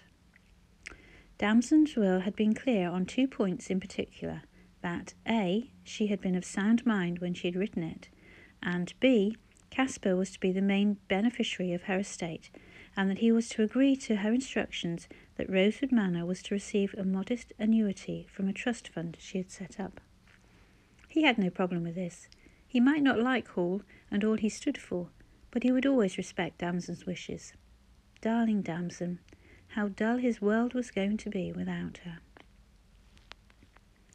Ned was so excited he was in danger of bouncing out of his seat. If he hadn't been strapped in, he very nearly would have when Clara swerved to avoid a large pothole. They jutted on, and suddenly Mermaid House appeared over the brow of the hill. It was the most welcome sight, made her heart beat just a little faster. For the coming months, it was to be their new home. Before they'd set off first thing that morning, Louise had threatened to come up in the next week so that she could see Mermaid House for herself. "You're all talk, Louise," Clara had said, giving her a huge hug goodbye. "You've never been further north than the Cotswolds." "Yes, but I'm prepared to make an exception in this case." Guy had moved in for a final hug and produced an envelope from his jacket pocket. "For you, Clarabelle." "What is it?" He'd smiled. "A bet's a bet. Open it and see." She'd laughed when she'd seen the cheque for two hundred pounds. She'd forgotten all about the bet he'd made with her, that she would be crawling home within a month and applying for her old job. Saying goodbye to her friends this time round had been tough, because in her heart she knew she wanted to give Deaconsbridge her best shot. She wanted to stay there and really make it work. Other than the brief sojourn in the States and her time at college, she'd never lived away from where she'd grown up. She hadn't felt the need to break away. But now she did. And tied into this was the realization that she wanted to give herself the chance to discover what else she was capable of doing. The Clara Costello she knew was, and to paraphrase her friends, smart, unflappable, hard-working, and supremely resourceful. Less flattering, and to paraphrase her brother, she was a regular bossy-boots. "Give it time and you'll turn into a formidable old battle-axe," he'd said to her not so long ago. Maybe she would, maybe she wouldn't, but unless she allowed herself this chance to find out what other talents she had, she would always regret it. She'd never liked the expression downshifter, but in essence that was probably what she was opting for. A simple life that would enable her to spend more time with Ned had to be more enriching than the hectic one she had tried before. And if it didn't work out, who was to judge and condemn the path she had taken? And was there really such a thing as a wrong path? Critics were ten a penny. There were people too scared to try it for themselves, too scared to break with convention and enjoy life to the full. But she wasn't without a backup plan. Gabriel Liberty's part in all of this was crucial. In letting her and Ned stay at Mermaid House for the rest of the summer, he was giving her the luxury of time and space to reflect on her new move. For now, she had only vague glimpses of the future. She saw herself living here, having traded in her overpriced executive house for something old with character, and odds-on in need of some work. If she let her imagination break free, she pictured herself running a bed and breakfast. Okay, she might be deluding herself that she could scrape a living from it, but it was an idea that refused to budge, despite common sense waving a threatening stick at it. It would take a lot of thought before she committed herself to it, and she might even come up with something else, but the big plus was that she saw herself being happy. Ned, too. And she would be the biggest liar that had ever walked the planet if she didn't admit to wanting Jonah to be a part of that happiness, just to see if he fitted into her life, and if she and Ned could fit into his. She pulled into the courtyard, and before she'd yanked on the handbrake, Ned was out of his seat. She watched him hurtle across the cobbles and pound on the door with his small fists. When Clara caught up with them, it was all noise and laughter in the kitchen. Archie was there, and so was Shirley. Wearing a P V C apron over a tight-fitting black dress, she was sliding a tray of sausage rolls out of the oven, her face flushed from the blast of the heat. With Ned held aloft, Gabriel came towards her. He stooped to kiss her cheek. "Welcome back. You're late." Well, well, well, and who might this handsomely rakish stranger be, with a smart haircut and snazzy blazer? "Where's the scruffy Mister Liberty I know and love?" "But, Mummy, it is Mister Liberty. Look, it's him." She smiled. "I know, Ned, I'm only teasing." "Ah, I see the first of the honoured guests have arrived." They all turned. It was Caspar. Brandishing a bottle of champagne, he said, "A contribution towards the merriment." He put it on the table and held out his hand towards Clara. We didn't ever really introduce ourselves properly, did we? Caspar Liberty, the family ne'er-do-well. He clicked his heels together and bowed elegantly. Clara shook hands with him, seeing him as other women might, handsome, charming, but above all, dangerous. For a lot of women that might be his appeal, but he held no attraction for her. "We need to hide your van," Gabriel said some minutes later, when the kerfuffle of their arrival had died down. "I'll help you bring your stuff in if you like," offered Archie. They went outside together, and after Clara had put Winnie out of sight and was passing Archie Ned's bag, she said, "How have you been since I last saw you? You look much better, if you don't mind me saying." "Thanks, love. I'm feeling great, on top of things again. And you were right about Shirley." "No kidding?" He smiled shyly. "And I've moved into what she calls my bachelor flat. It's quite comfortable, really. Less to fret over, if you know what I mean.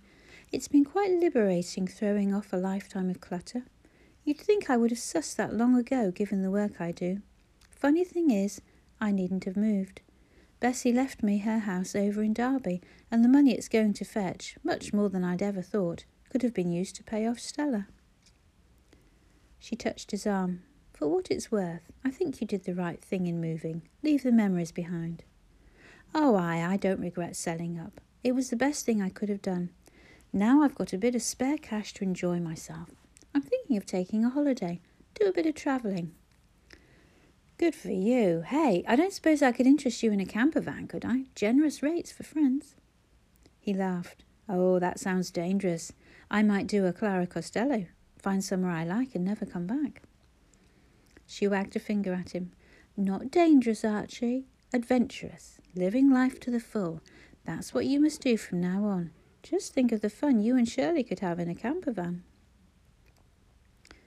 Jonah wondered what his father wanted to see him about. He had sounded serious on the phone, and he hoped it wasn't bad news. There'd been enough of that recently. He drove into the courtyard and parked alongside his father's Land Rover. He knocked on the back door, then entered. "Dad," he called, "it's me, Jonah." There was no reply. Passing the gunroom, he caught the smell of cooking. A bit early for his father to be getting his supper ready, wasn't it? He pushed open the kitchen door, but stopped dead in his tracks. "Clara, what are you doing here? I thought you were arriving tomorrow." She put down the tea towel she'd been using to dry some plates. "I could go away and come back in the morning if you prefer." "Don't even think about it." He moved forward, was all set to put his arms around her and kiss her when he held back. "Are we alone?" he asked. He glanced over her shoulder towards the hall. "Or are we likely to be interrupted by a curious son and a jealous father?" She smiled. "We're alone, and you have full permission to make the most of it." He did. Afterwards he said, "It's so good to see you again. When did you change your mind about coming?" "Oh, days ago. But you never said anything. We spoke on the phone last night and—" "The plot thickens, Master Liberty." Grinning, she took his hands in hers. "I think it's time you came with me, but you have to promise to close your eyes." Puzzled, he did as she said and allowed her to lead him outside. He knew they were crossing the courtyard, but all too soon he became disorientated and didn't know where they were heading. "No peeping," she said, just as he was tempted to open an eye. He heard a door creak, and she told him there were two steps in front of him. He lifted a foot exaggeratedly, then the other. "You can open your eyes now." He was in the banqueting hall. It had been thoroughly cleaned, was almost unrecognisable. There were candles everywhere and balloons and streamers. A long thin table ran the length of the room. It was laden with food.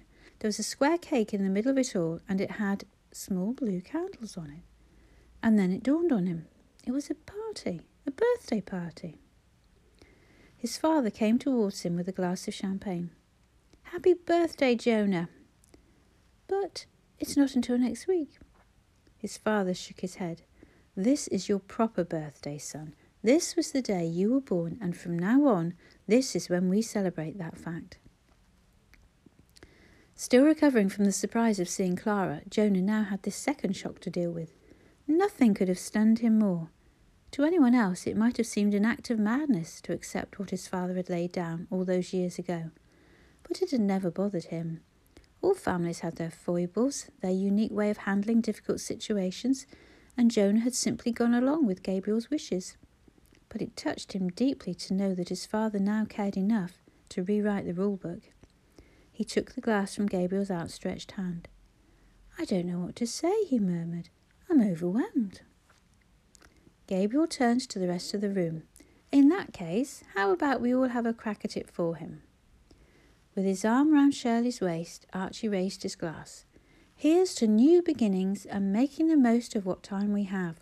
"Hear, hear," said Shirley, clinking her glass against his. "Or how about here's to Clara not discovering that Jonah's gay?" "Casper!" "Only joking, Dad." "Here's to it, brother. May you always look older and uglier than me. May the heavens always rain on you and the sun shine its rays on me." Smiling, Jonah turned to Clara, who now had Ned rest- resting on her hip. He was dipping a finger into her glass. "And do you have any words of wisdom?" "I think I'm with Archie on this one. It's got to be to new beginnings." They sat in the gathering darkness on the stone bench beneath the library window.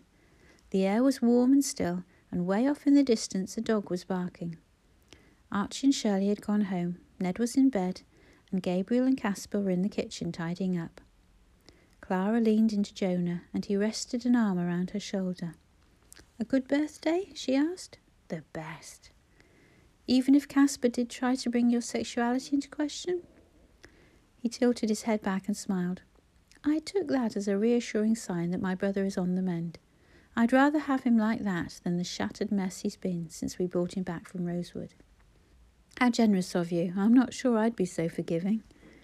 Don't go making me out to be a saint. I haven't always thought so well of him. He picked up her hand, raised it to his lips, and kissed it tenderly.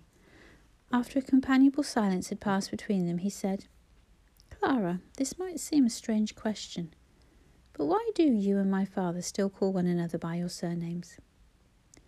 Because it's all part of the act we put on for one another's benefit. It would spoil everything if we ever stopped doing it. It's a sign of affection between us. A code, I suppose. A game that only the two of us are in on. Sorry if that excludes you. Don't apologise. I think it's nice. You realise, don't you, that it's going to be a strange old courtship, trying to win the heart of a woman who lives with my father. Heaven help me if I don't get you home on time. She laughed. Only you would call it a courtship. He laughed too. What would you prefer to call it? She thought about this. Hmm. After giving it my fullest consideration, I think courtship will do just fine. Despite outward appearances, I'm a straightforward, old-fashioned girl who needs to take things slowly. Just my kind of girl, then. I bet that's not what you thought when you first met me. That's true.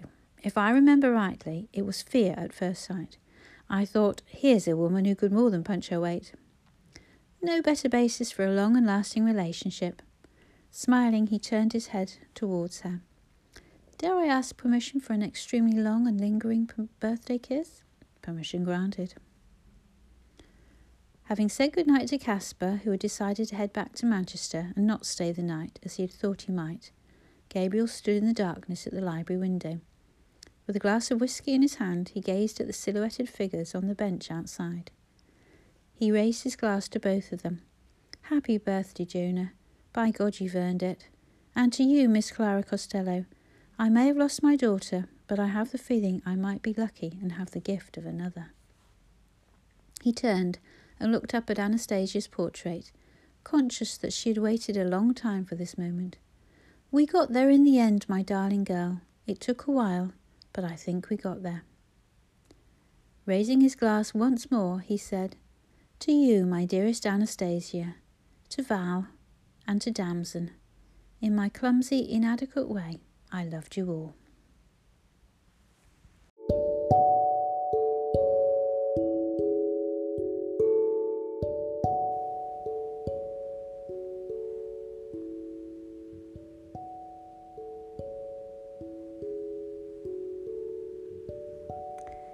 Damson died knowing that she and Gabriel had both come to terms with the wrongs in their family and had forgiven each other.